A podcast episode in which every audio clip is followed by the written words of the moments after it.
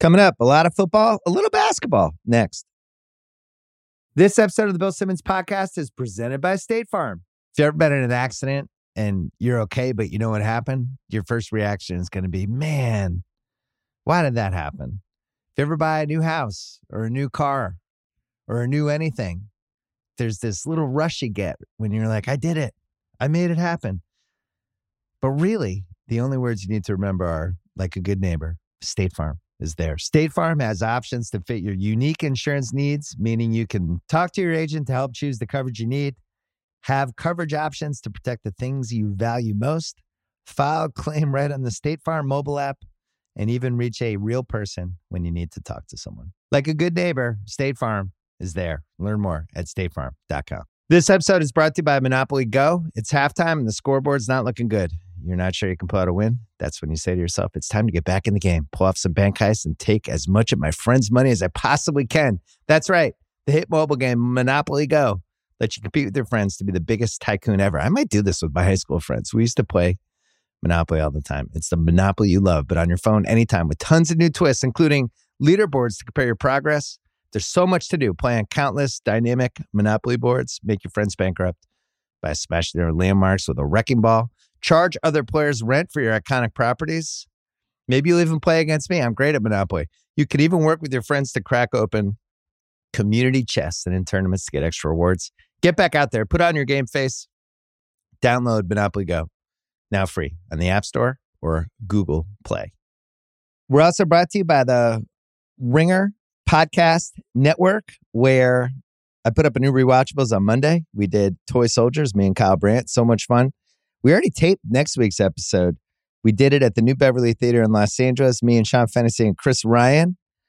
We recorded They Live, 35th anniversary of the John Carpenter classic, which has aged absolutely spectacularly. Roddy Piper, some are saying it's his greatest movie. Some are saying it's the only movie they ever remember him making. But uh, this is an awesome movie. We had a lot of fun. Thanks to everybody who came out for that. Hope you're checking out theringer.com where we have some really good pieces right now. Actually, Katie Baker wrote about the SBF trial. She's the best when it gets into like the high finance, like just trying to explain it to normal people like me. We have a piece about The Exorcist.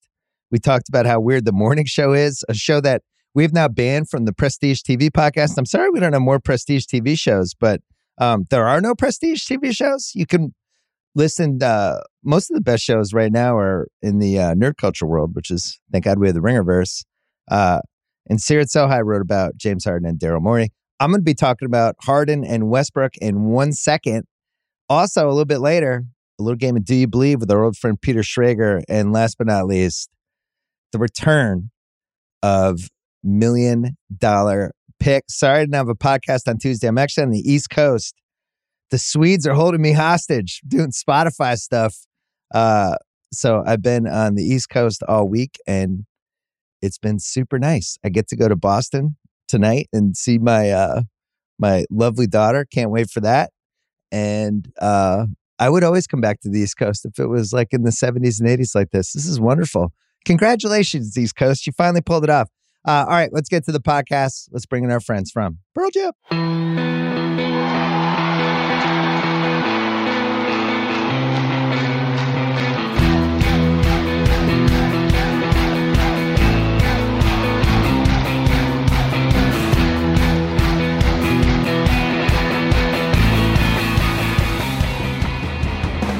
All right, I wanted to talk about James Harden and Russell Westbrook, two guys who grew up together in Oklahoma City. Westbrook was the 08 draft and Harden was the 09 draft. They played on that Thunder team that made the finals in 2012. Harden got famously traded right after that. It's not a rivalry, it's not a feud, and yet they've been linked together for the last 15 years in the strangest possible ways. Now they're about to be linked together again. It seems like the Clippers are going to be the salvation trade for the Sixers. The Athletic had all these reports today about they almost traded for him this this summer. They actually offered an unprotected first, which I hadn't heard before, and it just seems like maybe that's eventually where Harden goes. What's interesting is Westbrook is already there, and you could argue that Westbrook makes more sense for the Clippers than Harden does. But then this goes back to the whole Westbrook versus Harden thing you know, there's different kinds of players that get linked. So you have like the eternal players where it's Russell and Wilt. They're just linked together. They're always going to be together. Bird and Magic, Shaq and Kobe, Elgin and Jerry, Wade and LeBron. Right? Those guys, they're just they just kind of go hand in hand. You get a specific era or it's a rivalry or their teammates, whatever it is. Then there's the ones that always get thrown together because you know, they get compared to each other the whole career. Like I feel like Duncan and Dirk were like this. Isiah and Magic, even though Magic was the one that kind of won the won the war for years and years, you know, that was a real argument. Who would you rather have? KD and LeBron got there in the mid 2010s for a few years. Malone and Barkley is my favorite. I did a whole when I wrote my basketball book, I did a Dr. Jack breakdown, but the ones where during the duration of their careers you couldn't help but compare them against each other. And then there's a spinoff of that where that was the case for a little while and then there was an eventual winner. So like Hakeem and Robinson, those guys got compared to each other a lot and then Hakeem just ascended over him. Same for Larry Bird and Dr. J. I feel like Jerry West got the best of Oscar Robertson eventually. Uh, we saw it this year with Jokic and Embiid. Curry and Chris Paul, there was a stretch there where it's like, oh, Chris Paul, he's the alpha, and then Curry just passed him. Harden and Russ, I don't know really who had the upper hand on who. I had when I did my pyramid, I did another pass at it this summer, and I had Westbrook as the 63rd best player of all time. I had Harden as the 43rd best player of all time. So Harden wins in the pyramid, and Harden, I think, had a higher end career. He had six first teams, uh, one second team All NBA, one third team. He won an MVP, six top five finishes, uh, Westbrook also won an MVP, two first teams, five second teams. So Harden, slightly better career. Then you go into the stats and it gets a little closer. Russ was basically a 22, 7, and 8 guy. Uh, 44% shooting, not as good three point shooting as, as Harden.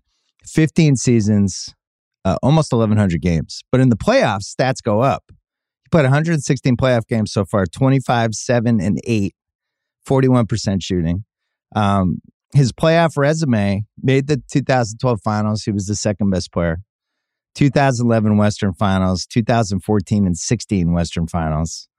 He won two points uh, per game scoring titles and then three assist titles. And most famously, had the, brought the triple double back. He averaged a triple double for four straight seasons. As you know, I don't care about triple doubles, but it was cool. Nobody had done it since Oscar. Harden 25, 7, and 6 for his career. Better statistically, 44, 36, 83 percentages. 14 seasons, 1,000 games. Both of them are super durable. In the playoffs, it drops. He's down to 23, 5, and 6. The field goal percentage is down to 42%. And then from an MVP standpoint, six top five finishes. Playoff resume is about the same. They both made the 2012 finals and the 2011 World uh, Western Conference finals. Harden as the best player made the Western Finals in 15 and 18.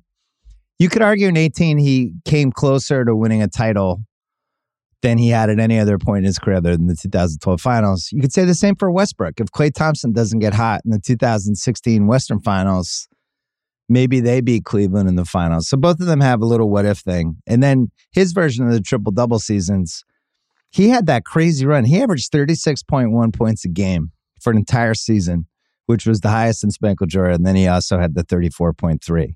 So it's weird. They're closer than I thought, you know? And then you go like, all right, what characteristics do they have in common? Well, they both started with OKC, both super durable, both high usage guys for better and worse.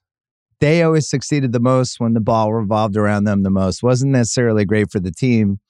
And they always had to find players to put around them that made them succeed, sometimes at the expense of the team. The stats were pretty similar as we just covered.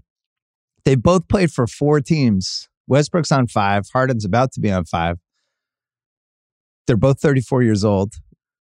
They're both super polarizing. I think these are probably, other than Dwight Howard, the two of the three most polarizing guys of the last 20 years. And there's been a lot of arguments and a lot of debates about could you actually win a title if this was your best guy or second best guy. And I remember I wrote a column about Westbrook back in 2012 during the finals called That Boy Competed. And it was about how great Westbrook was, despite this obvious flaw that he had, that he was just kind of out of control sometimes. And sometimes at the worst possible times, like in the finals game after I wrote that column.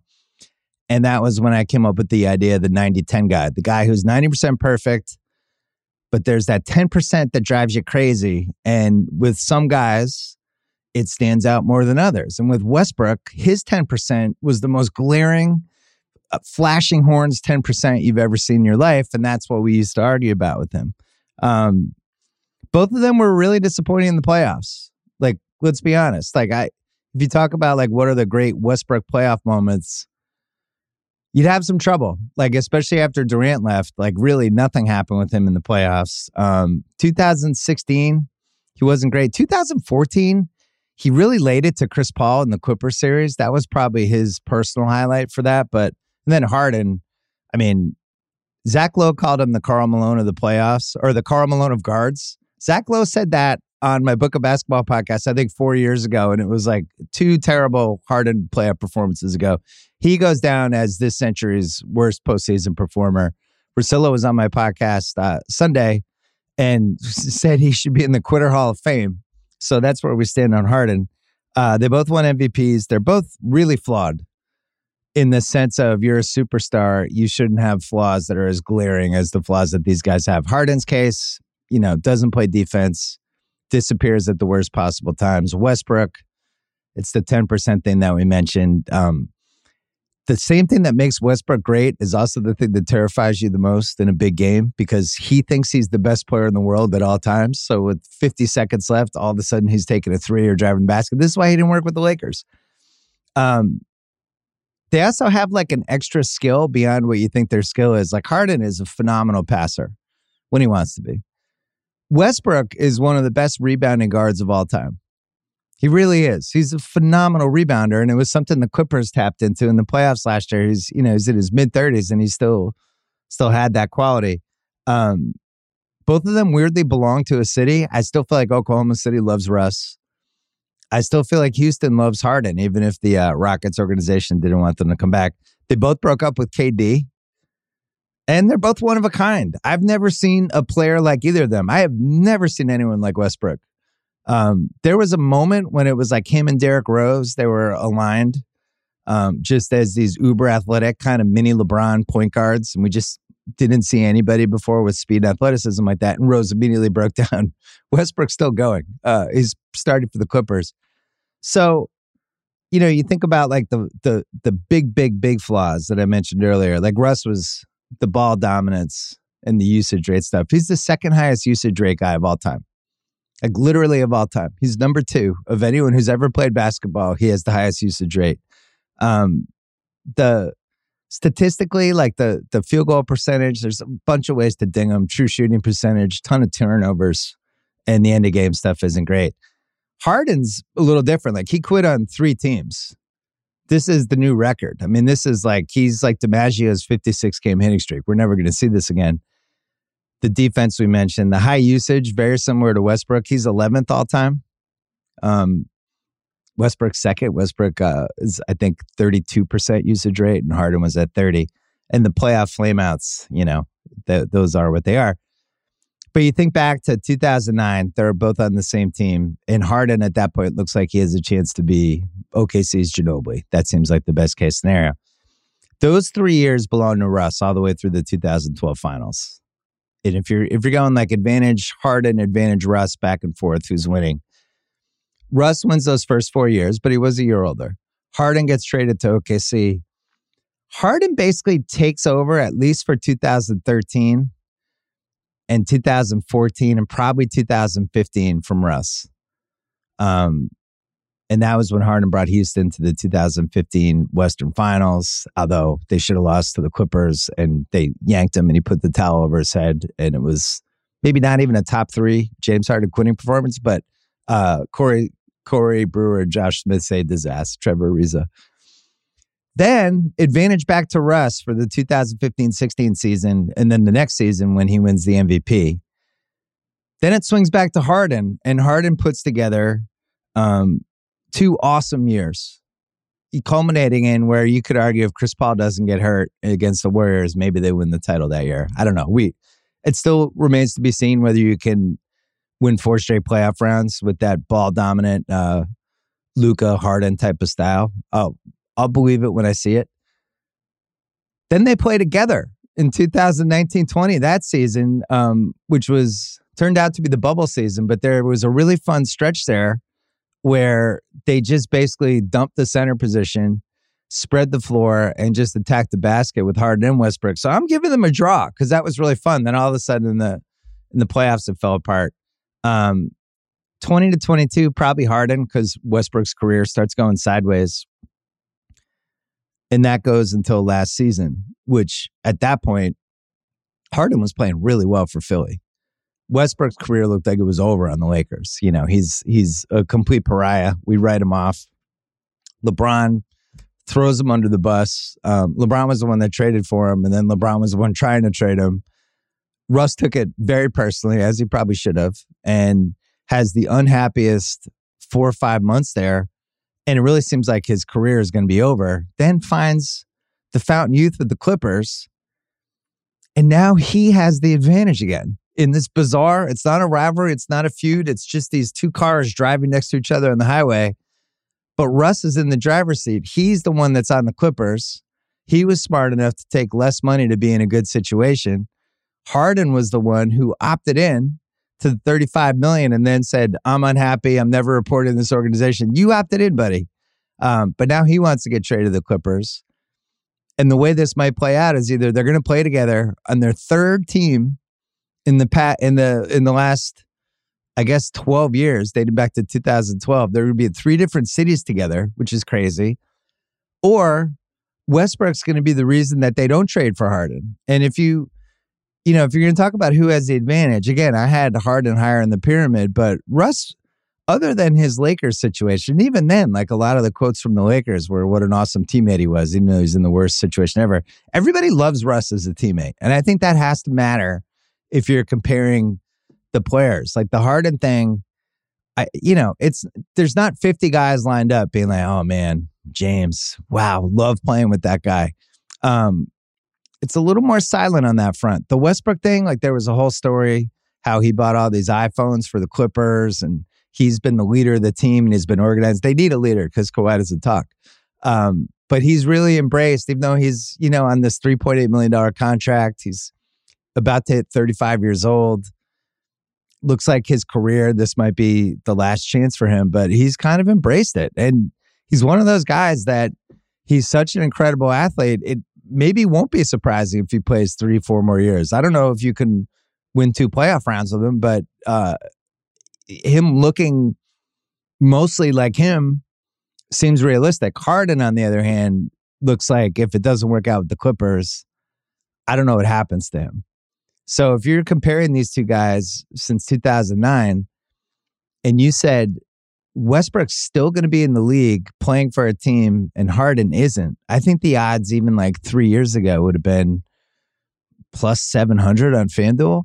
And instead, Westbrook inexplicably is kind of in the driver's seat. So what happens now? Do the Clippers trade for Harden? And if they trade for Harden, can these guys coexist again? Because we watched it in the 2019 20 season they flamed out in the playoffs. Then uh, Harden, that was when he got super unhappy. Was Russ a piece of that? I don't know. Are they still friends? I don't know. They don't really make sense together as basketball players because the usage rate thing. In general, I would run from James Harden. Like that's it. If you've quit on three teams, I don't care how talented you are. I want no part of you. Um, but if you're the Clippers and you have this new arena next year, you're just throwing shit against the wall and you don't care about your 2029 unprotected pick, and maybe you don't even care if you give up Norman Powell. Um, you want to be interesting. You don't want to be irrelevant. The one thing you can't be with one year left on your old stadium before you move into this palace that you just built in Inglewood is to be irrelevant. So that's why they're going to end up probably trading for James Harden, which I didn't even think was conceivable until this week. And then we're back with this weird Westbrook Harden situation? Are they rivals? Are they frenemies?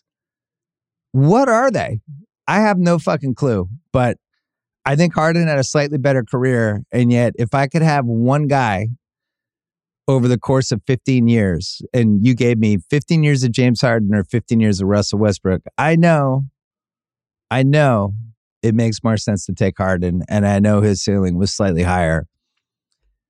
But I think I'd take Westbrook. And again, I had Harden 43rd in the pyramid, and I had Westbrook 63rd. But Westbrook always gave a shit. And whether it was misguided, whether he held held himself in too high of an esteem, whether he was enabled with bad habits, I don't know. But I always felt like if you're just going to say, like, who do you trust more over a 15 year span to just give a shit? I would say Westbrook. So it'd be ironic if the Clippers decided not to trade for James Harden because they have West, Russell Westbrook. And I think that would be maybe the final win in whatever the hell you call this this frenemy, rivalry, teammatey, whatever it is. Westbrook and Harden, there's been no parallel combination like this in the history of the league. I'm just telling you. I wrote the book of basketball. I should know. All right, we're going to take a break and we're going to come back with Peter Schrager. Step in action this NFL season with FanDuel, America's number one sportsbook. Right now, new customers get $200 in bonus bets guaranteed when you place a $5 bet. That is $200 in bonus bets. Win or lose. We have a bunch of my favorite bets coming up in million dollar picks later in this podcast. Let's just say there's a couple of road favorites. We'll see if we can jump back on the horse. If you've been thinking about joining FanDuel, there's no better time to get in the action than right now. Easy to use app Wide range of betting options, including spreads, player props, over unders, teasers, a lot more. Plus, FanDuel now live in Kentucky. Download the app and take advantage of their great special offers, boosts, and more. Visit fanduel.com slash BS. That's my initials and kick off the NFL season. FanDuel, official partner of the NFL. You must be 21 plus and present in select states. First online real money wager only. $10 first deposit required. Bonus issued as non withdrawable bonus bets that expire seven days after receipt. Restrictions apply. See terms at sportsbook.fanduel.com. All right, our old friend Peter Schrager is here. I'm on his home turf in New York City. Somehow we're not together. That's my fault, not his. Uh, both of our football favorite football teams are pretty much already dead. I, I don't know who's in worse shape, the Pats or the Giants. We're going to get to that. I'm going to play a little game with you called Do You Believe? And you can okay. throw a couple at me too. You don't even know what's on my list. All right. Um, do you believe dot dot dot? And then you have to tell me if you believe or you don't believe it. So number one, do you believe the Giants are this bad? I do not believe the Giants are this bad. I am shocked the Giants are this bad. I am befuddled at how it got so bad. Uh, you've been in New York a couple days. The back page of the New York Post every single day has been a different pun related to how bad the Giants are.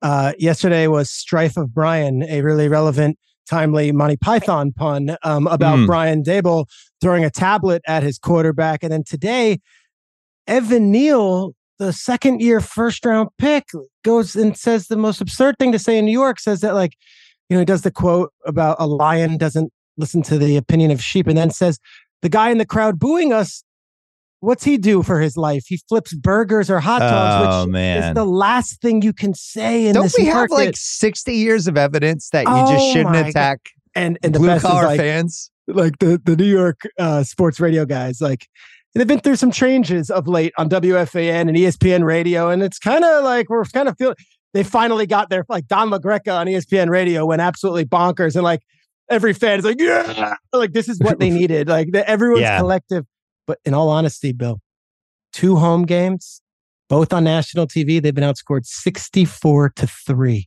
The first half stuff is crazy. Now I know Daboll was a big second half adjustments guy last year, but the first half incompetence is almost unprecedented. I mean, they're they're not great on offense. They've had some injuries. Their left tackle's been in and out, but it shouldn't be this bad. You look at the schedule.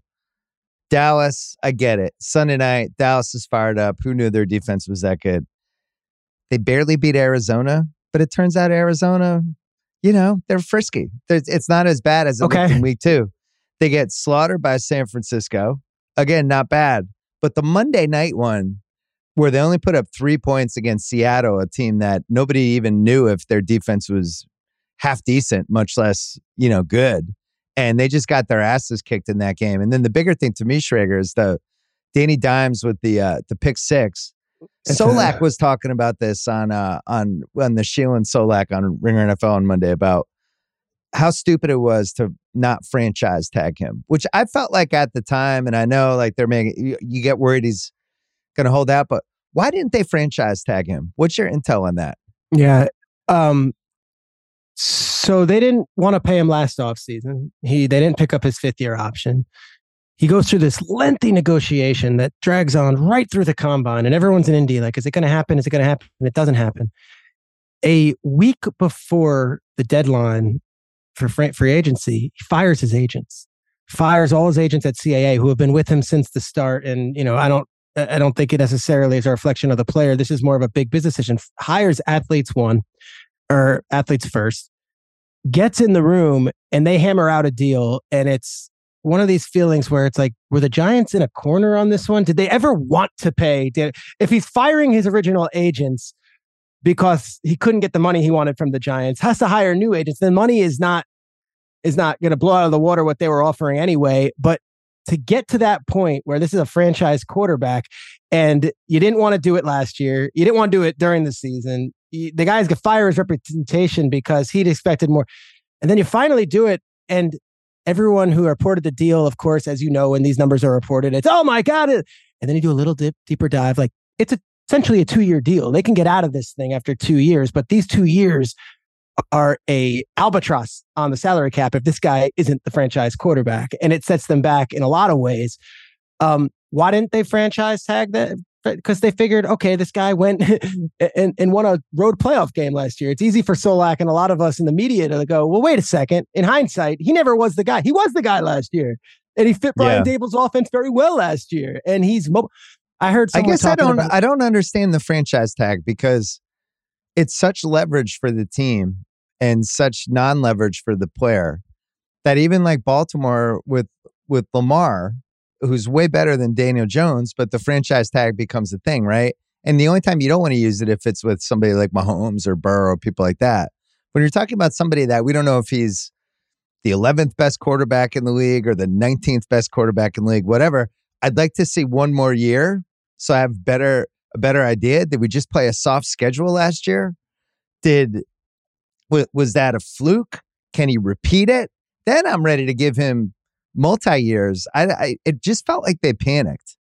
I also think there's a psychological lift of you're our guy. We're not going to franchise tag you. We we feel comfortable. The alternatives were what? They didn't have a top 10 pick. So they weren't getting Stroud. They weren't getting Young. They weren't going to get Richardson. So now you're talking about maybe Will Levis slips to us. Okay, well then if that's the case, maybe we just bite the bullet this season, let Daniel Jones walk. He signs somewhere, and then we ha- we sign a Jacoby Brissett or a Tyrod Taylor, or whoever, or we go with Tyrod Taylor, whatever it is. And how do you look at your fan base after they they just went? They were one of the final top eight teams in the right. league. So you're saying there was like a little bit of risk that eventually it works out badly if he was actually as good. Yeah. As what if he's, good? he's 26 years old? Right, you let so him walk out the building. Two so year flyer, but now yeah. the Giants fans are apoplectic about it dude, their best drive of the season was their first drive of the season, and they got the field goal kicked, and it felt like the entire life of the Giants, almost like in Ghostbusters, just got sucked out of them. They haven't been the same yeah. team since. They went right down the field on Dallas. I can't imagine uh, it gets much better the next two weeks. They play the Dolphins at one o'clock in the heat this this week, um, and then they go Sunday night to the Bills, and it's like, right, you could be one and five after that, and the one win was like barely, barely win. I thought their defense was going to be better. I thought their pass rush was going to be a lot more potent. And I felt like all the stuff we saw last year was going to grow. I had them over seven and a half wins. I thought they could get to nine and potentially be a seven seed in the NFC. Who knows? Eight and nine might be an NFC team, but hey, Darren I don't Waller, get that at all. Darren Waller, I, I, do the NFL Network show, Good Morning Football. We had oh, so he's many, fantasy sleeper all over. Oh, and like I don't, you know, the fantasy stuff. It's like I get exasperated with it sometimes because what okay, fantasy expert XYZ comes on and tells me who talk like that Darren Waller's going to have 120 catches and have 1200 yards. Well, why? Why why why do you think that? Like did you talk yeah. to them because I, I, think the Giants were excited about Darren Waller, but we put this expectation that Darren Waller's been invisible. Um, Parris yeah. Campbell was a big free agent signing. He hasn't done well, much. One, and then yeah, that one I would have guessed. And then you start going through it and you're like, well, Jalin Hyatt fell to the third round. Everyone expected him to be, you know, he's going to be their, their, the deep threat of, well, he was a third round pick. Like, we'll see what happens. Right. So, and then Barkley gets hurt right Barkley away. gets hurt and Thomas but gets it- hurt. It sounds like you haven't closed the door on them though, just because of I Daboll or something else. Yeah, they're really well coached.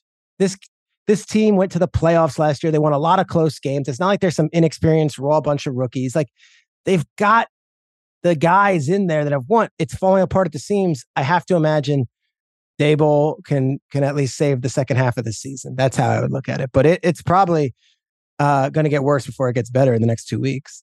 Well, to me, they're one of the fork in the road teams this week. It's because now we have four weeks of evidence. You can really study a lot of the data, and it's not a small sample size anymore. And if they get killed by Miami this week, that's a wrap. Like we're done. That that's just not going to happen for them. Do you know? There's I mean, another- Seattle, Seattle, like I watched the game the week before, and everyone else was watching Taylor Swift. That game was a blowout. I put over um, Seahawks Carolina because I was intrigued. Andy Dalton went up and down the field on that Seahawks defense. Right. The Seahawks defense, with the Giants having 11 days to prepare. So they played on Thursday night and Monday night without a bye. That's the biggest gap in between games. I mean, you have to prepare for one team, one defense. Yeah, Giants put up three points and had a pick six. And the Seahawks defense, although they're young and can be, they're not the 78 Steelers. They're not the 85 Bears. Like, so if that's the case, I, I don't know where we go from there. yeah. Andy Dalton in that game, he threw for 361 yards, Right. and they had 23 first downs, 17 passing. I In felt the same way because I I was going to take Seattle for million dollar picks last week, and that game scared me so much that I backed off. And then by Monday, I'm like, you know what? Fuck it, I'm betting Seattle. Uh, another, do you believe that ties into the fork in the road thing? Do you believe Cincinnati is done this season? Hmm. Okay. So the answer is again, Mr. Pollyanna here, not done, but they're the boxer on the ropes right now. Um, the AFC And they've been North and they've been down twice, and it's like a 10-7 Yes. round, and they might they might be just staggering. um, the AFC North, there isn't that there isn't that runaway four and zero team right now. I know the Ravens are three and one and have looked good, but they're still a, a work in progress in a lot of ways too. Um, Joe Burrow re-injured it a little bit against the Rams. He was immobile against the Rams, and they found a way to win. I They found the way to win because the Rams left tackle got hurt, and all of a sudden their Jackson defense showed up for an hour. And then this past week, I told anyone and everyone on Good Morning Football, I'm like, Jeffrey Simmons and that Tennessee defensive line will eat Burrow alive this week. Like, don't don't. And that was a a very vogue in vogue pick to take the Titans to beat the Bengals. I didn't realize it would be 27 to three. Uh, Burrow apparently had a really good week of practice. They had a couple come to Jesus moments this week. I'm told. Um, this is the game. Like, all right, this is the week where we got to figure it out. If Cincinnati falls behind and they're suddenly one and four, and the Ravens are four and one, and okay, that's a big gap. And of course, the Ravens would have would have the advantage over them. So they're in Arizona and they're three point favorites. And they're three point favorites despite the fact that Arizona has played much better than them this year. Not Mhm. better, much better. Since he scored 49 points all season, they're 30th in first downs, 58 total. They've only made four 20 plus plays, explosive plays. They've had four. They have Ja'Marr Chase. Higgins is hurt. Um, they're giving up 157 rush yards per game, which is second to last. That's not last time I checked. Joe Burrow doesn't play defense. No, Derrick They're Henry and. Tyjae Tyjae Spears were running all over him last week. Their over under for wins before the year was 11 and a half, and we love the under. We thought that that's way too high, especially if Burrow's hurt. I feel like you can cash that in.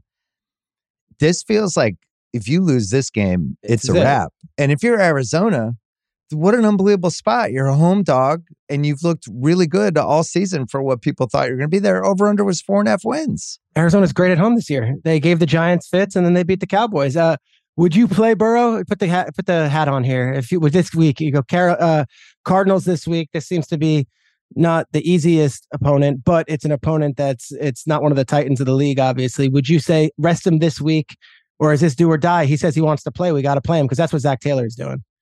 the problem for them is I think people learn from the Rams game that basically they're they're doing what they're doing, but he can't move. And it's Mhm. like, here's our new offense based around the fact that this guy can't move.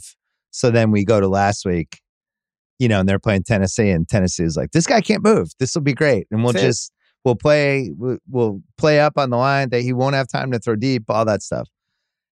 I, I who's the backup? It's a guy named Jake Browning, and they they recently re-signed AJ McCarron, who was out of football for a year. Right. So Uh, that's why you have to even on one leg, he's better than whoever you're you throwing out there. and he wants But- to play. He's one of those guys. He's like, I'm good. And if if you just paid him this money and he's taking you to a Super Bowl and an AFC Championship game and the season's on the line and he says he's good, like, is Zac Taylor going to sit him down and say, I actually don't think you're good? No, he's going to play. The bigger problem for them is Arizona might actually be pretty good. Like I know. they they legitimately beat Dallas. They ran the Uh, ball down their throats. Their defense little, made uh, plays. They had red zone stops. Like they were legitimately good. Last week they hung with San Francisco for They were there. two hours, and then it just the game got away. How about a little little something for a coach that everyone openly mocked, um, completely d- dismissed, thought he was a clown. The way he was a little awkward with the pew pew pew. Jonathan Gannon's team plays every single week, and the Eagles' defense does not look the same since he left. So Jonathan Gannon, and they got such a young staff in Arizona. The Bill Simmons podcast, where we talk Arizona Cardinals football. Uh, but I'm telling you, they're a fun team to watch, and They've got a 29 year old defensive coordinator, a 34 year old offensive coordinator, a coach in his early 40s. Like they're young. They have no superstars on the team, and those guys go out there and they play their ass off. And it's it's hard not to root for a team like that. Sal asked me on Sunday, would you rather have Mac Jones or Josh Dobbs? And I said, not only would I rather have Josh Do- Dobbs, I would throw in a third round pick to get Josh Dobbs if they would take Mac Jones off my hands. Josh Dobbs, he looked good enough last year that it's hard for me to believe he could just be plucked off a practice squad in August. Like, how does that happen? Well, it's one of What these it- deals. Guy's a late round pick. He's a third stringer in Pittsburgh forever, where he's beloved, and then he ends up in Cleveland as like, and everyone just says, okay, well, that's his, that's what he is. He's a third third stringer, and he's a good guy who's on your practice squad. But then these guys, whether it's him or it's Minshew or it's Josh McCown, year after year after year, sometimes these guys outplay their draft status, but there is still just such a label of oh. He was a first round pick, then he could play quarterback. Everyone's so tied to their draft analysis and what they had, these guys coming out of college that they don't look at the player and the man and what he's done in the NFL, which Josh Dobbs had a pretty nice NFL career. He's been a survivor and every time he plays, plays well. I wish he was on the Patriots. Um, all right, next, do you believe? I know the answer to this, but I'm I'm just setting you up. I'm basically like I'm just throwing you an alley oop on this one. Yeah. Do you believe Baker Mayfield is back? Ha! Yes. I don't think he ever left. How about that?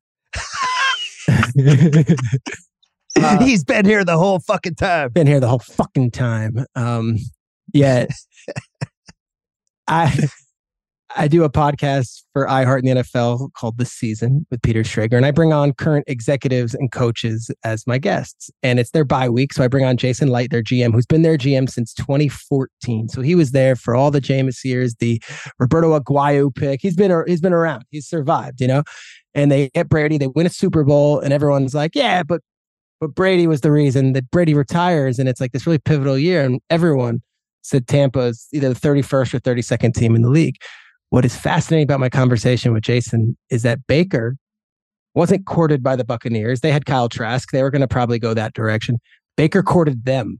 Baker looked at the roster, obviously thought there was still some talent, but Baker saw an opportunity to start in the NFL and was like, I can outplay Kyle Trask in training camp. Kyle Trask had a fine training camp. Baker was the dude. Baker was the Pied Piper. Baker goes in there and just wills his way to being the starting gig, wins the starting job. They go out there. Uh, they finish preseason. No one's picking the Bucks to do anything. Baker takes all the offensive linemen and flies them to Bahamas for a trip of golf just to like get to know them Hmm. better and for them to know him. And immediately it's this little things. This so Jason's like, I will get texts throughout the season, and it's never nefarious. It's never anything bad. It's like just saw Baker Mayfield out at this random bar in Tampa called like the press box, and he's with four offensive linemen, and it's a Tuesday, and he's having dinner. Or Baker Mayfield's at this random, uh, you know, sporting event in Tampa Bay, and he brought Mike Evans and Chris Godwin with him. Baker has You, put the you know where he in. wasn't? At the What? at either of the Tampa Bay Rays playoff games because they only had nineteen thousand people. I don't think I- he was there. All joking aside, I think he was there, and it caused it caused controversy because he was wearing a Rays hat, and apparently he's like a Rangers fan, and the Rangers fans were upset that he was wearing. Oh the my Rays hat. god! But he was one of the nineteen thousand in St. Pete, which, by the way, Wow, congrats! come on, come on, Come on. uh, That should be a MLB. road. If you can't Come get to twenty five thousand for a playoff baseball home game, you got to lose your franchise. Um, Baker's kind of like willed his way there. And then on the field, you see him, he talks the shit. Uh, he stiff arm Byron Murphy in week one. NFL Films gets him audioed up and he's like, tells a cornerback, get your weight up. And like that, that stuff, it sounds corny. You roll your eyes. Yeah. Players are loving it. The offensive linemen love this dude. The fan base is gravitating around it. Can he play football? He can play football. He was a first overall pick, a Heisman winner. He took the Browns to their first playoff game in 26 years. He Yeah. won that playoff game. He messed up his shoulder, played through it, is immediately kicked to the curb for Deshaun Watson. And whether that's a decision they'll regret in Cleveland, we'll see down the road and see how that goes. But then he has to go on this like journey from Carolina, who has to beat out Sam Darnold. He does. Then he's discarded from them. The Rams bring him on. You know, I know I talk to McVay and those guys all the time. They absolutely loved Baker Mayfield. Stafford Yeah. loved Baker Mayfield.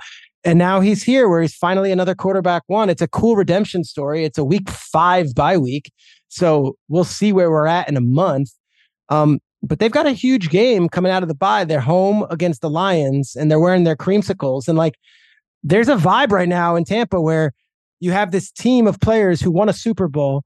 They lose Brady and they saw everyone put them at 32 in the power rankings and a quarterback who's done a lot in this league who was kind of kicked to the curb by three different franchises along the way.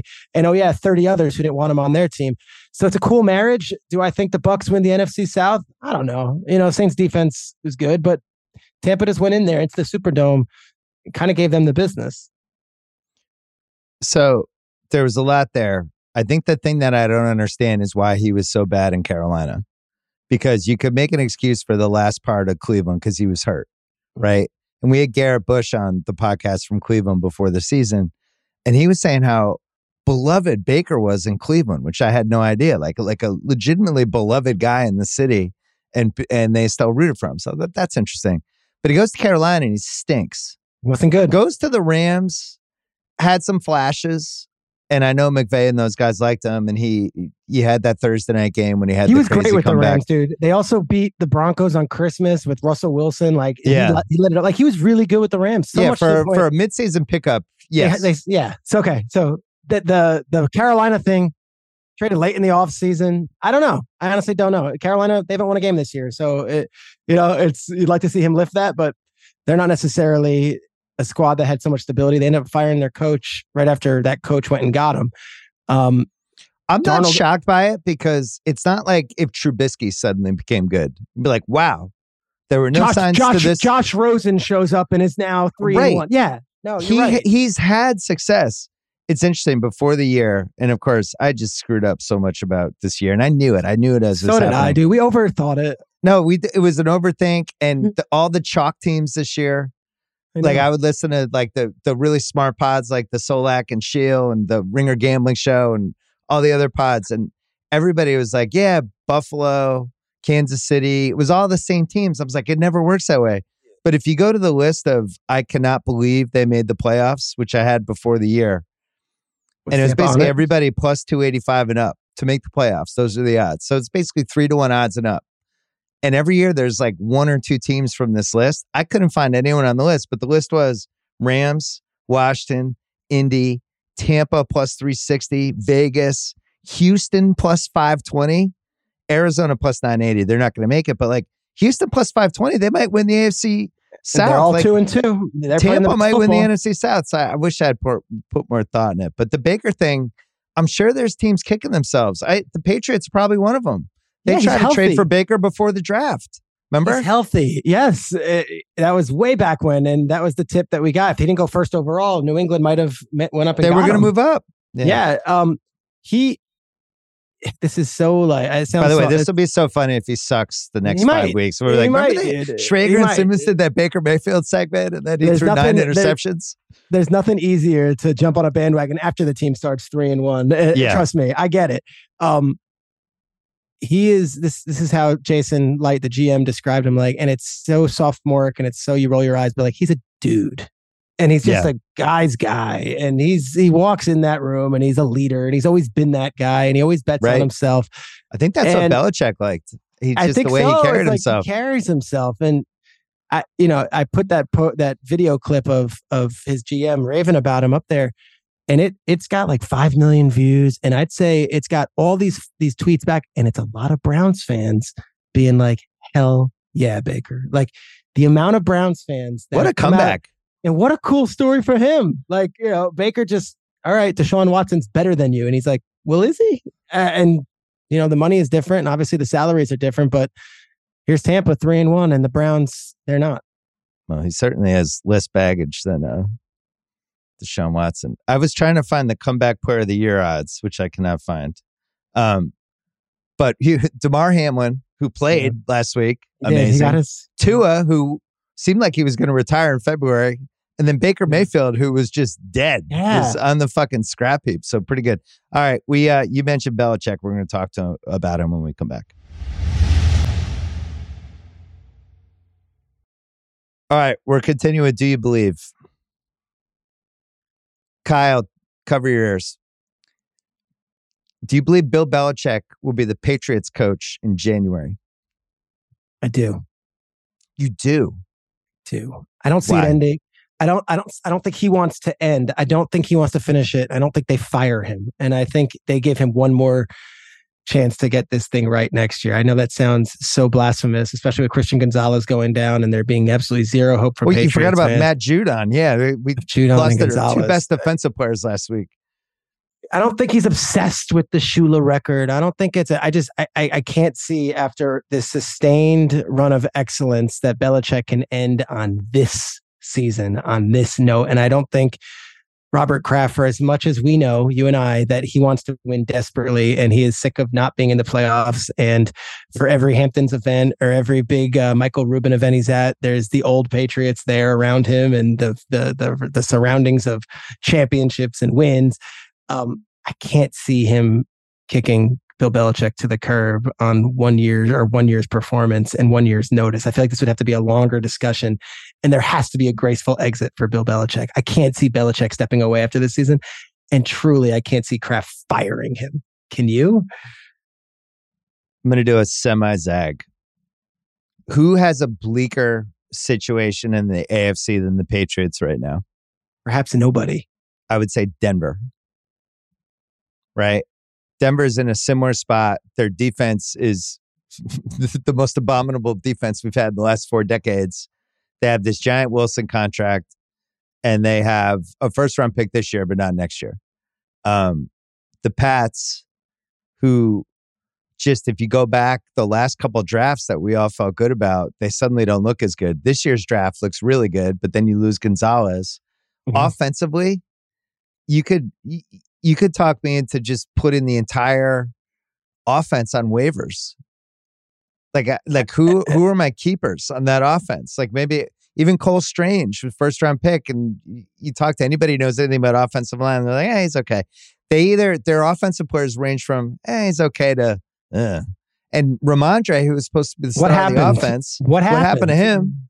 Um, here here's why I think he could be done because I do think he wants the Shula record. And let's say, let's say this Chargers thing, you know, Staley just seems like he's trying to get fired every week with at least one decision where he's just like, watch this. I'm going to go for it on my own 30 again with a QB who has one hand. They're two and under two. center. Yeah, They're they're, two and two and two. two, and it's ridiculous. But if I'm Belichick and I want to break that record, am I breaking it in New England, winning Oh, six you- games a Yeah, year? this is a real Zag. You think he ends up somewhere else at 72 years old? what if the Chargers now the Chargers are cheap? That would be the the one way this doesn't work. But what if the Chargers were like, hey, we have Justin Herbert. Want to ride into the sunset with us here in Los Angeles Wow. I'm trying to think if for there's a three, four years? Dick Vermeil's the historical reference that's coming No, up. He ended with the Rams. Vince fucking Lombardi went to Washington. went to Washington, of course. At the end. No, it's happened. Dick Vermeil, Joe Gibbs came back, but he at least came back with With Washington. but Washington. yeah, I'm thinking of a different um, team. Lombardi's the right one. Vermeil. There's la- there's last hurrah coaches, but I'm wondering like this this roster. If you just compare it to everyone else in the AFC, the one thing you need is a quarterback. They clearly don't have one, unless they tank this year and try to get a top five pick, which is possible, and they have all the ways to do it now that Gonzalez and Judon are out. If they tank and get a top five pick, this QB draft loaded, now you can talk yourself into maybe we could be good next year. Does he want I to be don't know if a Belichick's a rebuild? tanker Yeah. though. Yeah, I just don't. Not. He's never done it. I've never seen him do it. Does he also want to be around to build up a rookie core? Now it happens quicker now than it used to, um, but it's you know, say they get the third or fourth pick and they get Drake Maye or whoever they get Penix. Like, does he want to be with a rookie quarter I, again after Mac? I don't know. Um, interesting thing is like, what's the succession plan? Because he's got two sons. They have a the succession plan. staff. It's Mayo. Mayo's the next coach. Uh, That's happening. Lock it down. okay. Mayo, they kept him. They prevented him from taking another job because they If were like, "You're the next guy." If Belichick leaves or is retiring or is fired, which I don't think is going to happen, do you think Kraft gives Mayo the just okay, you're part do. of that staff? You don't think he says let's start all anew and let's go get a No. young? I think he makes. I think he he, makes makes right? Mayo the head coach, and I think everybody in New England expects that to happen nods at it some point. Says okay, he's a player's So- coach. the way, the most likely way I could see this coming out is the season. There, you know, with losing those two guys, their defense was going to be the calling guard. They just lost the two best guys in the defense. So, is this a four and thirteen team, a five and twelve team, a six and eleven team? I don't know, but it's not going to be a playoff team. And maybe Belichick, like let's say the Chargers thing goes south, Belichick can go somewhere else for three years. Maybe he does it. I don't think he. I don't think Bet Kraft would ever fire him. But I think you I- have to I, don't either. you have to go from Brady's last season in 2019 all the way through now. And you you have to I love Belichick. I hate talking about this. I could not be more grateful to him for everything that happened in 20 years with this team. But if you're Kraft and you're just looking at it and you're like, we had the best coach, can you say he's the best coach anymore? If you start with 2019 with Brady, all the sloppiness, all the weird shit that happened down the stretch that year, how that season ended, the Cam Newton season, these three Mac Jones seasons, they haven't looked like the Patriots for five years. They haven't. And you could say it's talent, you could say it's drafting, but if he's like, I wanna, I wanna pick the groceries myself, well, you haven't done a good job picking the groceries. And I don't know, this is now half a decade going back to the Rams know. Pats Super Bowl game, which was in the beginning of 2019. So that's four and a half seasons ago. Um, where they haven't looked like the Patriots. And I think Kraft, the Celtics are the team now in town. Tatum's the guy in town. Wyc is like the the hot up and coming, like just kick ass owner in town. Mhm. And I think Kraft gives a shit about all that stuff. And I just don't think he wants to go five and 12, six and 11 every year with a coach that's getting old.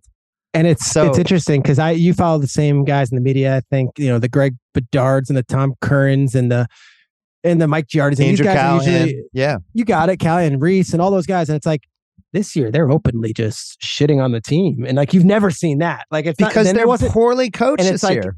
that's that's an honest media assumption, but like it's like the receivers before the season. I think Giardi went on like a podcast and was like, "It's it's it's as bad as it's ever been." That's before the season. And you're like, "Well, wait a second. I've heard a lot of good things about Tyquan Thornton, and I've heard a lot of things about Right. the rookie Pop Douglas." And it's like, no, these are not starters. And sure enough, those guys are right. I'm trying to think of landing spots. He's saying the LA Chargers. Like to me, Belichick needs to go to the right owner, the right ownership group, and the right city. Now, Ron Rivera's team is playing So, tough, but Washington it's is like- the other one because new owner is just like, here, take it, go, you know, and like let's let's start anew. That's that's the thought. That's it. So that's the Sean Payton path, right? New owner and a shitload of money. take. it. Belichick's under contract. Could Kraft ironically get a first round pick for Belichick?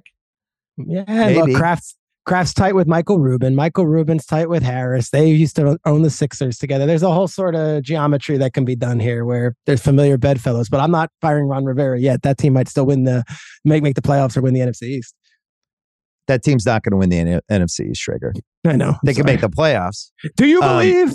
yeah, don't.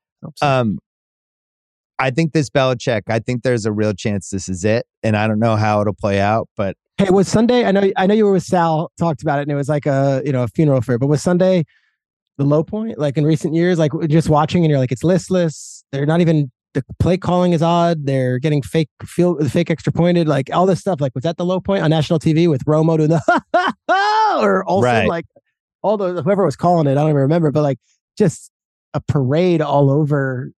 the pay. Was that the low point? I think there's been like four or five low points, and each one was lower since the tail end of Brady.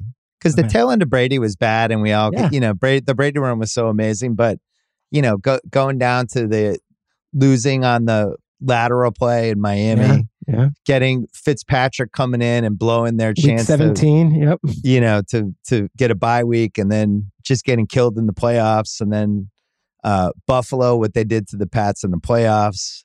The whole. Cam Newton experiment when he couldn't complete a pass more than four yards to anyone. But there, there's been a lot of ones. But I think Sunday was the worst because I still believed I was like, this defense is good enough. The, we have the best coach of all time. This is a must win game. Dallas, we can run the ball down their throats like Arizona did. Like, we should win this game. And the game was over in five minutes. Mac's gotten worse.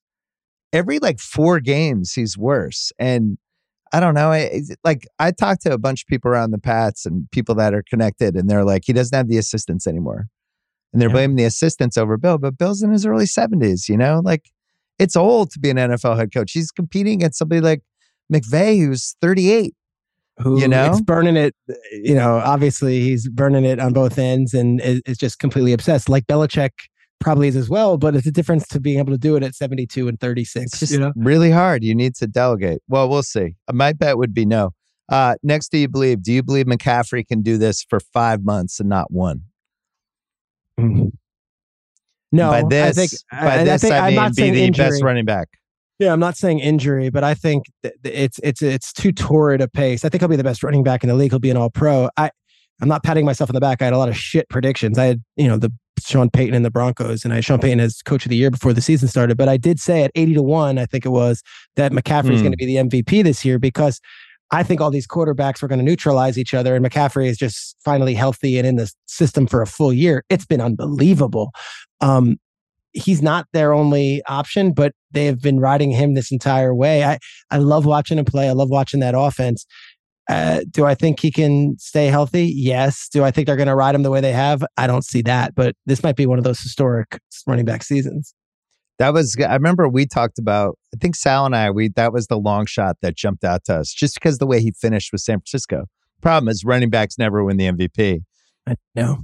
The, And- the the Good Morning Football, they make us pick not only Super Bowl winner, but we have to pick MVP, Coach of the Year, and like I had to wear a jersey. Like they really make you do it. I had to wear a jersey, and I, I put on that McCaffrey jersey, and I'm like running back, and 99 percent of the responses, for people in the league and everything was like, he might be the best player. He'll win Offensive Player of the Year. He won't win MVP. It would have to.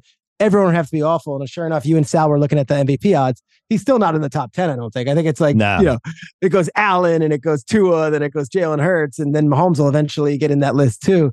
Uh, he has to have a truly historic season. That would be a thousand and a thousand, plus his team be the one seed, and you know all those quarterbacks kind of have the same year amongst each other. Oh, I think he would have to go. What's he at? Four fifty nine and one forty. Two thousand and a thousand. What do you think? No, I was thinking like fifteen hundred and a thousand, something like that. Twenty touchdowns, something for it crazy.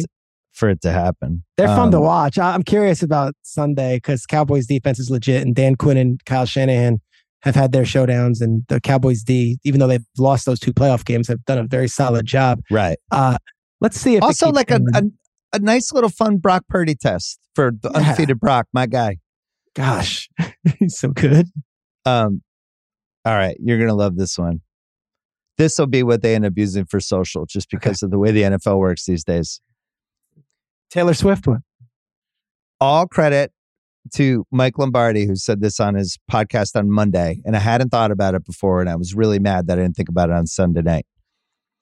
Is this too big of a distraction for the Chiefs? This Taylor Swift Travis Kelce relationship, because Lombardi's case was in the last basically three quarters of that game, the Chiefs played like shit and looked like shit. And Mahomes is underthrowing dudes, and they just they weren't crisp at all. And you have something like this happening, which it really feels like almost like late 90s Bulls from an attention standpoint, right? It's like when it's just like you watch The Last Dance and it's just like eyeballs on every single movement of everything. This is the biggest crossover story that's happened to the NFL since like Kaepernick. Um, is it too much early in the season for a team trying to figure itself out? Let me give you my my insight. I'll empty the bag on it. So I would I, I did two games on Sunday. I did pregame for Fox at the Commanders Eagles game.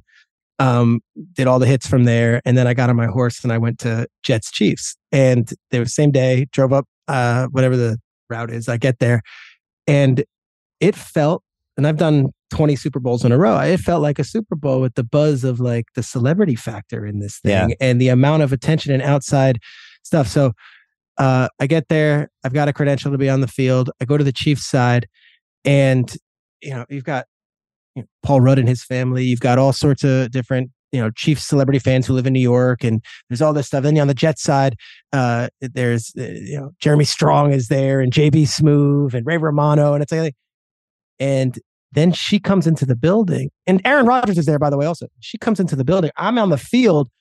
There's a buzz around this thing, and it's her, and it's Blake Lively, and it's like, and it was real. And I've been to all the Super Bowls, and I feel it there. And it's like, oh, everywhere you turn, there's someone cool and like notable that you've seen on TV, and it's oh, an NFL legend here, NFL legend there. This thing is such a phenomenon. Now, the Chiefs are still just a football team, and they are still just a team with a security staff of just a football team. And Travis Kelce, as famous as he is, this is brand new territory. I don't think it's affected the play on the field yet.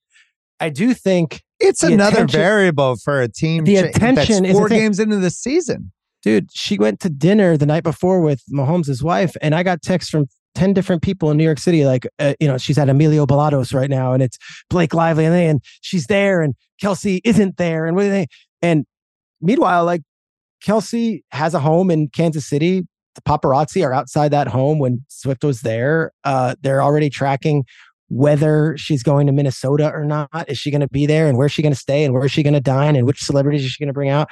And Kelce, tight end, eh, he he's really good. He's he's he's one of the greatest to ever play the game. This has brought a whole different set of eyeballs, and so far the NFL's been embracing it. It's great. Do I think it's a distraction? No, but it's an extra element where these players are now aware that they are a totally different stratosphere as to who's watching and what exactly uh, the microscope that's going to be on them. I guess how how do you define a distraction? Because I would say every single element of this qualifies. Distraction has like a negative connotation. It's like, oh, that's a distraction. That's a bad thing. I'm not saying this is a bad thing. This isn't anything other than an inordinate amount of attention, eyeballs, energy, constant like maintenance surrounding a team that eh, you know is used to it if it's playing in a Super Bowl, but not week to week. This is now a week to week thing, and you study any team that this has happened to, and the Bulls are a famous example of this. Like there is like a wear and tear to it. There was a wear and tear with LeBron and the Heat that year in 2011. Like teams that are under the microscope like this, it does. If you're not used to it, it does hurt the team. So I'll be interested to see if it happens. your daughter's 18 years old, college freshman. Was she a Swiftie, if you will? Is she in that demographic or no? Oh, hardcore. yeah, and most hardcore. are. Is she? I hate to like like two guys, like older guys, talking about what teens are they like. Is she now watching the Chiefs? Because that's the question. Like, is it bringing No, in this but- new audience? Okay, I think it is bringing a new audience because we have all the data. And Yeah. there was like 2 million extra. two fa- extra But, like, female viewers. I think my wife is a good example because she's kind of like, she barely knows who anyone is in football. But now she's like, Travis Kelce. Oh, and she has like opinions. Yeah, So it's brought in that element. But I think from just as, I think the more interesting thing to me with the Chiefs is just they seem like a team that's really figuring themselves out. I don't know Oh, who dude. they're third and eight. If you double cover Kelsey, who's he going to? And if you if he's on like the other team's 18 and they need a touchdown, it's third and nine, and they just take Kelce out. Who what receiver does he trust the most? I have no idea. Is it Rice? Is it like Jerick want- McKinnon coming out of the backfield? like I don't even right. know. Number four, Rice was the one. Noah Gray had a big catch for them, and it felt like it was just Pa- Pacheco in every big spot. You can't really. Uh, that was last week. I, it's interesting. Um, you know, they were up seventeen nothing. Did they get bored? That was the question I was having because I was in the building and it Very they were- possible. Jets fans were booing, and like you know how the Bulls were in '98 and '97. It's like some nights. It's funny. Uh, of all people, JB Smoove, I was talking to him, and it was during the game, and we happened to be. I was in the press box, but I came down and I was milling around the building a little bit, and I bump into him, and his his theory was. Mahomes went out like Jordan. He was in Atlantic City the night before. That this was it. And I'm dying laughing. Leon is telling me this. He's like, nope, Mahomes was out last night because I've never Oh seen him throw God. interceptions. I'm like, great take. Great take. I Uh, love it. they'll figure themselves out. They get Nick Bolton back this week. but I think the Taylor Swift thing is is is fascinating. Not so much about the outside stuff, but it's also um, how's this go now? Because it's it's one thing to do it two weeks and they played at home and it was on Fox and they, now you're at Minnesota. You're going to that game? She's got a tour where she's going, I think, to Asia coming up during the yeah. Super Bowl. She's going to be in like, is this a thing? Is it not a thing? I will say there was a press release that came through that Ryan Reynolds' marketing agency is working with Jake from State State Farm. If you saw it, Jake from State Farm was with Donna Kelce, and I'm like, I get it. Like this is now becoming things that were everyone. It's like a carcass. Everyone wants a piece of this thing, and we're all going to be. Well, the recurring lesson. Two major yeah, the, brands, dude. The recurring lesson from 2023 is that she is the biggest celebrity we have and one of the biggest celebrities of my lifetime. I feel like she's the biggest celebrity since Michael Jackson. No, there's she no walked, other person that in. would have the effect like this.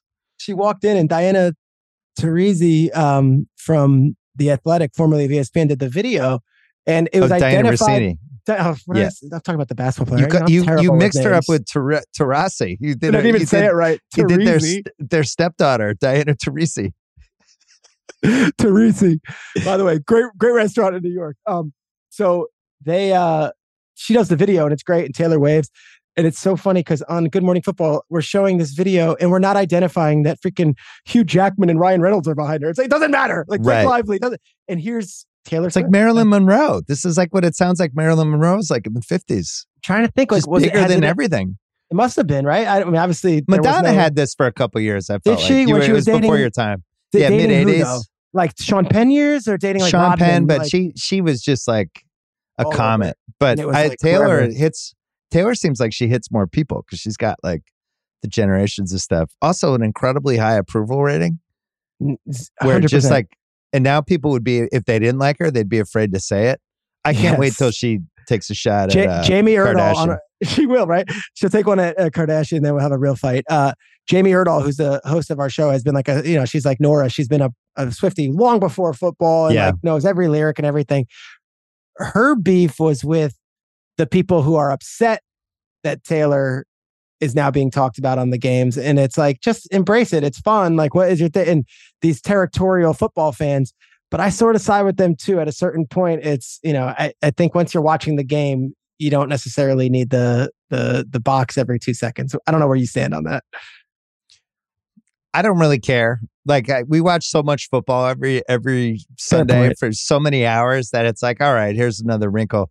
I think what's interesting to me is that every September there's some sort of NFL side distraction story, right? And usually it's negative.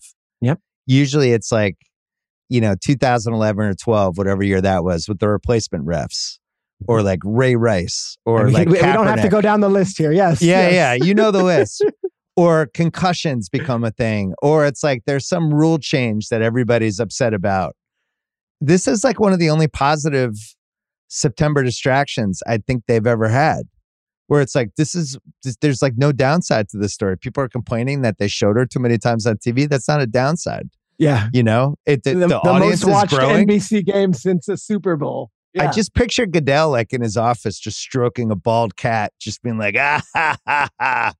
Um, hey, before we go, do you believe dot dot dot Houston is for real? I don't believe yet. And I know they okay. get back a lot of guys, and I know that Tunsil They're getting Howard, some D back soon. They're getting Tunsil back. They're getting Tunsil back. Uh, Howard's coming back, and they have had two awesome wins. They kicked the crap out of the Steelers, and I love those new red uniforms. I I just need to see it over the course. This is a really young team and that division is is wide open and you know that the jaguars eventually are going to figure things out and the titans are always going to be well coached like first year coach first year offensive coordinator rookie quarterback it's a great story in september and i i'd love it i'm rooting for it i think i was the one who came on your podcast and got widely ridiculed for being okay with the trade to go up and get Will Anderson in the draft because right. there was some urgency to do so. They yeah. didn't have any reason to come in. So they're like, we can't wait another year and we don't care about next year's first round pick. Let's get two cornerstone pieces. And those guys have been fantastic. Um, I love the story. I can't say I believe in them as like a playoff team yet. I'm glad you brought that up because I thought it was bizarre that they made a lot of people didn't. That's trade. okay. I just thought it was bizarre. I just didn't understand it. And it's like if you're doing this, these guys have to be fucking anchors. Like you have to be positive that Stroud is an anchor and Anderson's an anchor, and this is it. This is going to fucking work. And they were right. I, I mean, So you could say no, but but you could say Stroud. I think that guy's got it. Like I, Dude, I'm in. have you seen the numbers? I'm in. So he doesn't even have an offensive line. They don't block for him. they're down He- I'm, four I'm offensive 100 linemen. percent in. He he he has he's in the top five in passing yards. Hasn't thrown an interception yet. There's only two players in the history of the sport who have gone through four weeks to do that, and that's Peyton Manning and Cam Newton, who had an, a sensational start to his career. And like he doesn't throw picks. And I was talking to ah shit. I was talking to a coach, and they were like, "Look how he throws. His throwing Yeah. motion, like this is." He, he does he's not compared to Dan Marino, but like it's so technically sound that he sits in the pocket. He's so big. He throws the the throwing motion itself is beautiful. That there's no technique you have to work on. It's not like this is a raw project and we got to work it off. it. Like he's already got that, which is at the very most minimum piece. Like that's the thing you always worry about with these kids coming out of college. You have to work on the technique out of college and get. Yeah. He's already there. So that was right. And then, like I said, they've been so irrelevant the last two years. They've had empty buildings. Their fans don't even exist. Like shit, 2023 or not, because the next year they don't might not have 12 months to wait. They went and they did this trade. And I know it's crazy to trade a first round pick for a defensive end, but you know what? They did it, and both guys are awesome kids, and they've been playing Yeah. really well. He passes the test to me like though coming out of commercial. You'll see him on the sideline, like just And the guys, and carries himself like quarterback. It's really, I'm really impressed by him. I, I had no idea. I also love Richardson. Like if you told me fun, fun. I could have one of those two for the next 10 years, I actually Thank don't have an answer yet because like Richardson, he made a third down throw in that game because I had the Oh. Colts last week. the where it was like third, third and 11 and it was like oh here's where what that was a fun comeback but here's where it ends and then he like rolled left oh yeah, waited bought himself two seconds found a guy for 13 yards to keep the drive going i was like man mac jones can't do that now no, he can't. Uh, Aaron Donald had him around the neck, taking him down, and on one leg he threw it 40 yards in the air and hit Alec Pierce on what might be the prettiest pass that we've seen all Yeah. season. And that's just that kid is raw. So like he had the one where he he you know he moved to the left and he he escaped Aaron Donald and then he flipped it over to the running back for the touchdown and it's like it was one handed. He got crushed on the play. He is so fun to watch. Uh, it's it's a treat to watch the Colts right now. i forgot to ask you about mcvay we got to go but just give me the quick i didn't Loving want to it. pick them for worst record in the league because i was like no one should have. I don't know. I don't know if McVay is capable of tanking.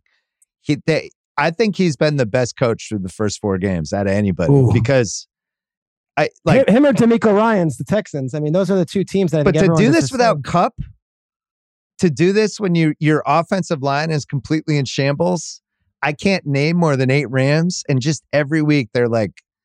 They, they've Right. he's just maximized whatever potential that team has week to week. It's fucking crazy. Like they couldn't even play 40 minutes against the Colts. Like they to say they held on at the end of that game, it was like a miracle. You know that that if they didn't win the coin toss, that game was over. And hey, Skarolnik called tails, and that was all they Right. needed. Um, I'll tell you, I I talked to him after that game, and I thought it would be one of those in a typical year, maybe last year, maybe the years before. He'd be like, "Can you imagine? We we almost gave that away." He was ecstatic. Like they're having so much fun right now, and this is the first Yeah. time since his first year as a coach when they came out of nowhere that he's actually got no expectations and having fun. But like. You look at this team right now, it's all fifth, sixth, seventh round picks. It's all day three guys. It's and then it's chip on chip on their shoulder. I got something to prove, guys. bro, the names Kobie Turner and uh, Yeast and some of these players. And Nacua was the 177th player in the draft, but they liked him. They took him. And a little cool nugget on Nacua. So everyone was like, you know, Cooper Kupp goes down. Oh, they have no chance on offense. But Cooper Kupp wasn't with them most of the summer. He was working on his hamstring. He was working on himself getting right. Nacua was. Nacua hit it off with Stafford early on. McVay loved Nacua. They were like, this is our dude. Uh, there's a thing called the Breakfast Club. And for years, it was Andrew Whitworth, Sean McVay, Cooper Kupp, and Matthew Stafford. They would get into the building at like 5:30 a.m. when everyone else was supposed to get in around eight, and they would just watch film and they would BS, and it became like a bit of a, uh, you know, a legend that this was the morning, the Breakfast Club. They got together. Nacua, a fifth round rookie, one week into his NFL career, knocks on the door to Stafford, like in the quarterback's room, and is like, "Is it cool if I join you guys and I can join you and I can do?" It? And they're like, "Yes, you're you're welcome to come." So he's already done it, and everyone's like, "Well, wow. the numbers are going to go down." Once Kupp I don't know. Back. The dude's fucking open all the time for four here's, quarters. Here's he's the wide open. Here's what play. it is. So Kupp is going to be the Kupp role. Nacua will be the Robert Woods role. This is back when they were lighting it up. Yeah. And then Tutu Atwell is the Brandin Cooks role. And they're excited about that. Sean's excited about that. He also quietly completely revamped the coaching staff. It's not yeah. a topic that's like going to be, but there was a lot on his shoulders last year. They've got a new offensive coordinator and Mike LaFleur, Matt's little brother, who's doing a great job, a new offensive line coach, a new running backs coach, new coaches all over the place. And they play 12 different rookies. Um, they're having fun. So I don't know if they're going to win many more games, but shit, this reminds me of their 2020 season when they coming off the Super Bowl, they had a bad year. Then 2021, no one expected them to be what they were. And they had a bunch of guys, whether it be Darious Williams at defensive back or Greg Gaines. They had all these, you know, like lesser known players come up and step up when they need them. They're doing that right away from the go. And credit to that coaching staff, the front office for this not being a tank year. And they don't look at it that way. They never did. If you look at the NFC, pencil in Philly and San Francisco, probably pencil in Dallas. I'm I'm I'm admitting defeat on Detroit. I think that team's good. I would have They're them awesome. for that division. Yep. Um, somebody from the NFC South.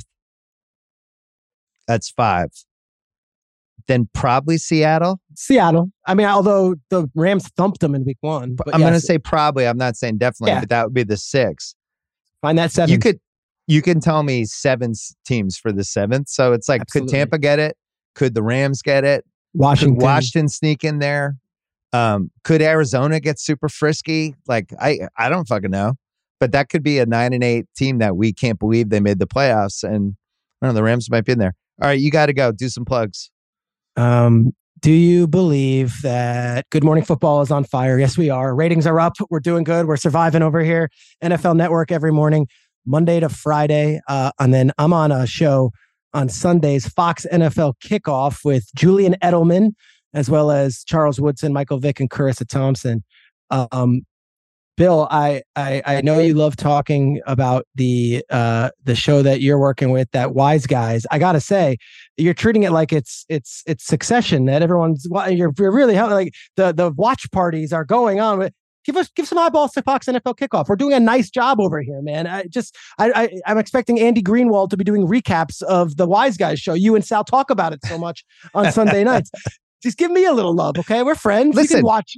Yeah, I have three TVs on Sunday morning, and you're on one of the three TVs. Okay, I like to check in with you guys. Uh, I love it. And then uh, my podcast is is fun. It's different. Um, I take pride in it. We I book my own guests. I I listen to you on uh SmartLess and you're like at some point you're just like i want to do it myself and that was what the case is with this podcast and it's called the season with peter schrager and uh, there's there's no ego there's no ambition it's it's it's more just me talking to the coaches and the gms and it's about their lives their stories but also we've been making quite a bit of news so i'm proud of that one also and i appreciate you having me on it i miss you buddy good seeing you shregs a pleasure as always all right you're the man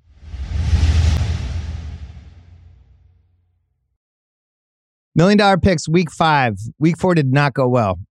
Oh for five. Am I scared? No, I'm not. Have I been here before? Yes, I have. We're fine. We're okay. Had some bad luck last week. Spent a lot of time. I was I flew back east this week. I was able to just be on planes, just studying weird statistics. I feel great. Don't abandon me. Don't abandon hope. Uh, all lines courtesy of FanDuel. I'm going to tell you who we're staying away from this week. Bills Jaguars. As you know, I do not bet on the London games. I just don't. I don't like waking up and somebody's up 17 nothing and I don't know what happened and I'm just out. I'm blind out. It's another country. It's weird. You can never get get a gauge on the sleep schedules. I'm out. Titans Colts.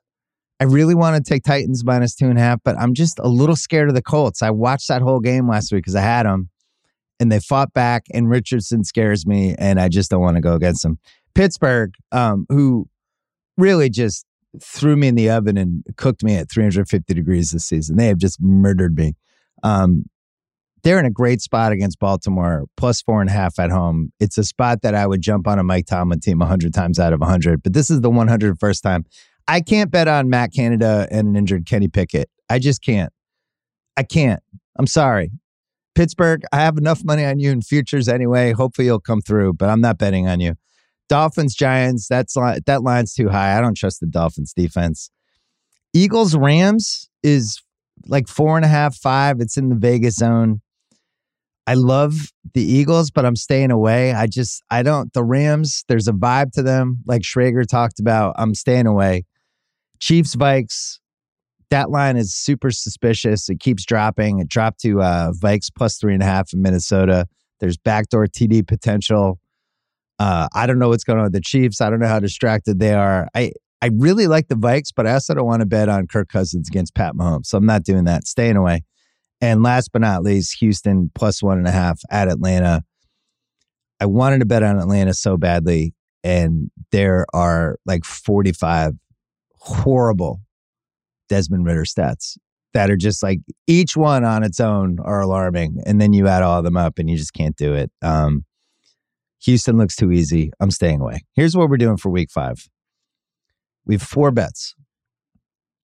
The first one I'm going against the Bengals again. They have 49 points for the season. They have 58 first downs.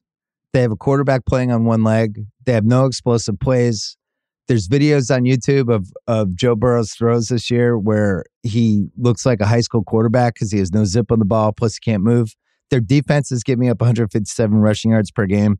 The Bengals are favored by three in Arizona. And the reason is because people don't trust Arizona yet.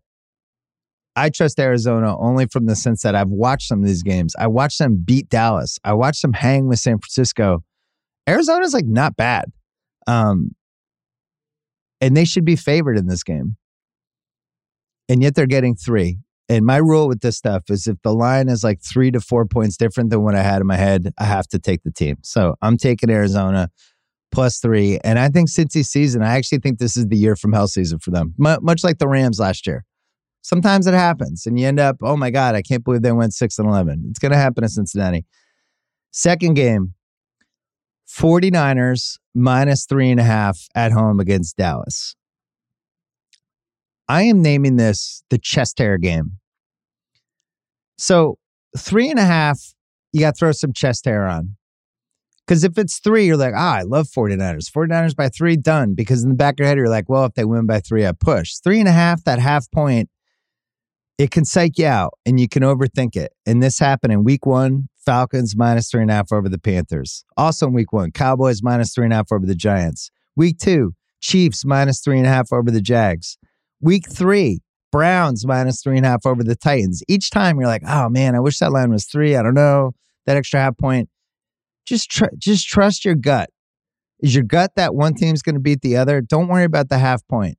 Just bet it. Nine out of 10 times you're going to hit it. I hope this isn't the 10th time, but uh, this 49ers team, as long as McCaffrey, Deebo, Kittle, as long as all those guys are healthy, and the Niners, the issue with them is always can they just can they all stay healthy? Can we avoid having the red flags next to their fantasy icons?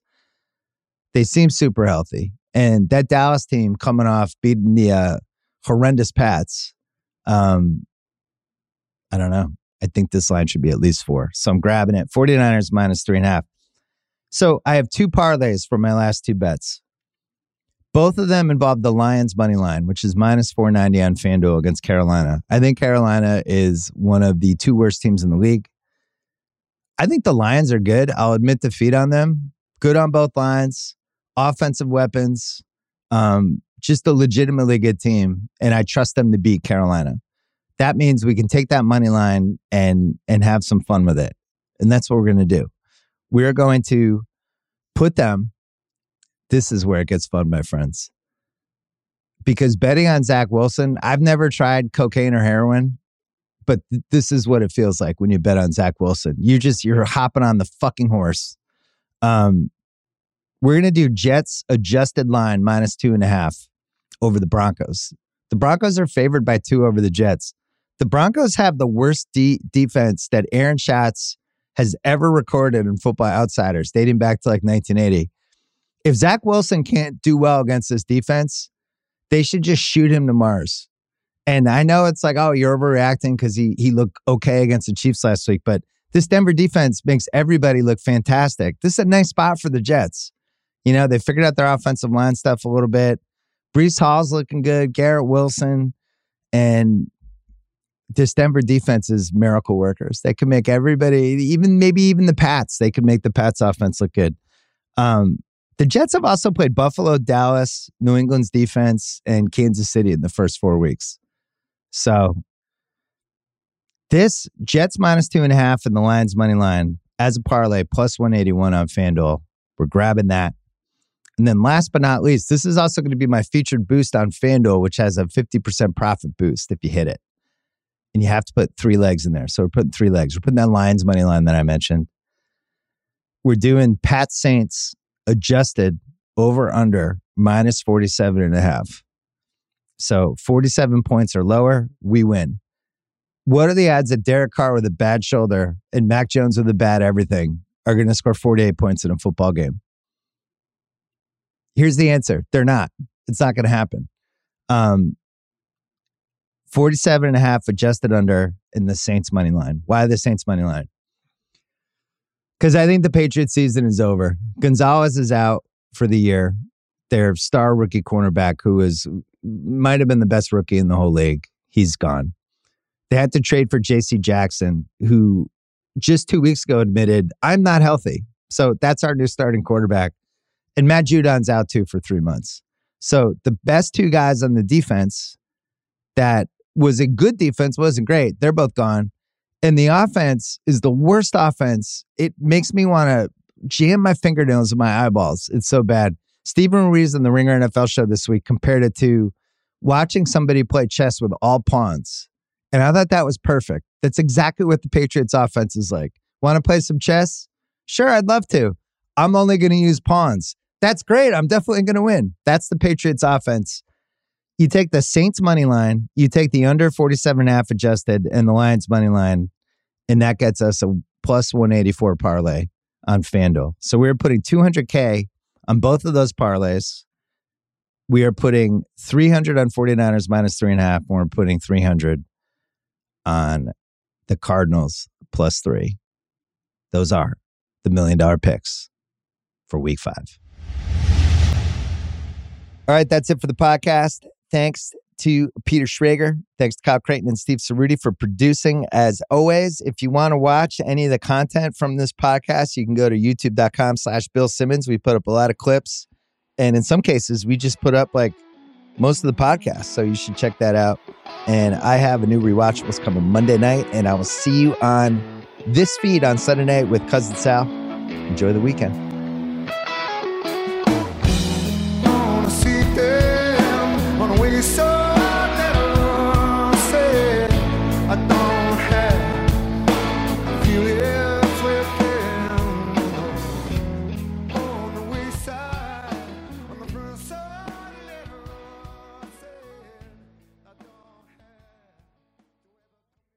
Must be 21 plus and present in select states. FanDuel is offering online sports wagering in Kansas under an agreement with Kansas Star Casino LLC. Gambling problem? Call 1-800-GAMBLER or visit FanDuel.com slash RG in Colorado, Iowa, Kentucky, Michigan, New Jersey, Ohio, Pennsylvania, Illinois, Tennessee, and Virginia. You can call 1-800-NEXT-STEP or text NEXT STEP to 53342 in Arizona. Call 188-789-777 or visit ccpg.org slash chat in Connecticut. 1 800 9 with it in Indiana, 1 800 522 4700, or visit ksgamblinghelp.com in Kansas, 1 877 770 STOP in Louisiana, mdgamblinghelp.org in Maryland, 1 800 gambler.net in West Virginia, or 1 800 522 4700 in Wyoming. Hope is here. Visit gamblinghelplinema.org or call 800 327 5050 for 24 7 support in Massachusetts or Call 1 877 8 HOPE NY or text HOPE NY in New York.